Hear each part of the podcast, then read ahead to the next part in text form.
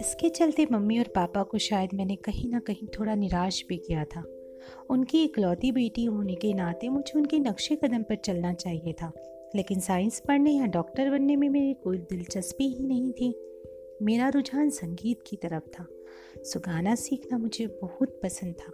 इसके साथ ही किताबें पढ़ना और अपनी ही दुनिया में खोए रहना मेरी फितरत बन गई थी।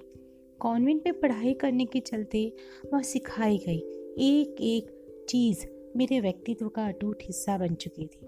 हमेशा सच बोलना, विनम्र और संवेदनशील होना, मुझमें यही सब रचा बसा था। मम्मी और पापा ने भी हमेशा इन्हीं जीवन मूल्यों को बढ़ावा दिया था।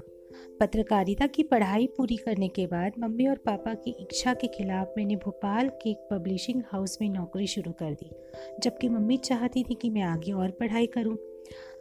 अंजलि, ऐसी भी क्या जल्दी है नौकरी करने की? उन्होंने सवाल किया। पापा प्यार से बोले, बेटा, तुम्हें किस चीज़ की ज़रूरत है? मुझे बताओ, मैं तुम्हारी हर इच्छा पूरी करूँगा। मैं अपने बूते कुछ करना चाहती हूँ।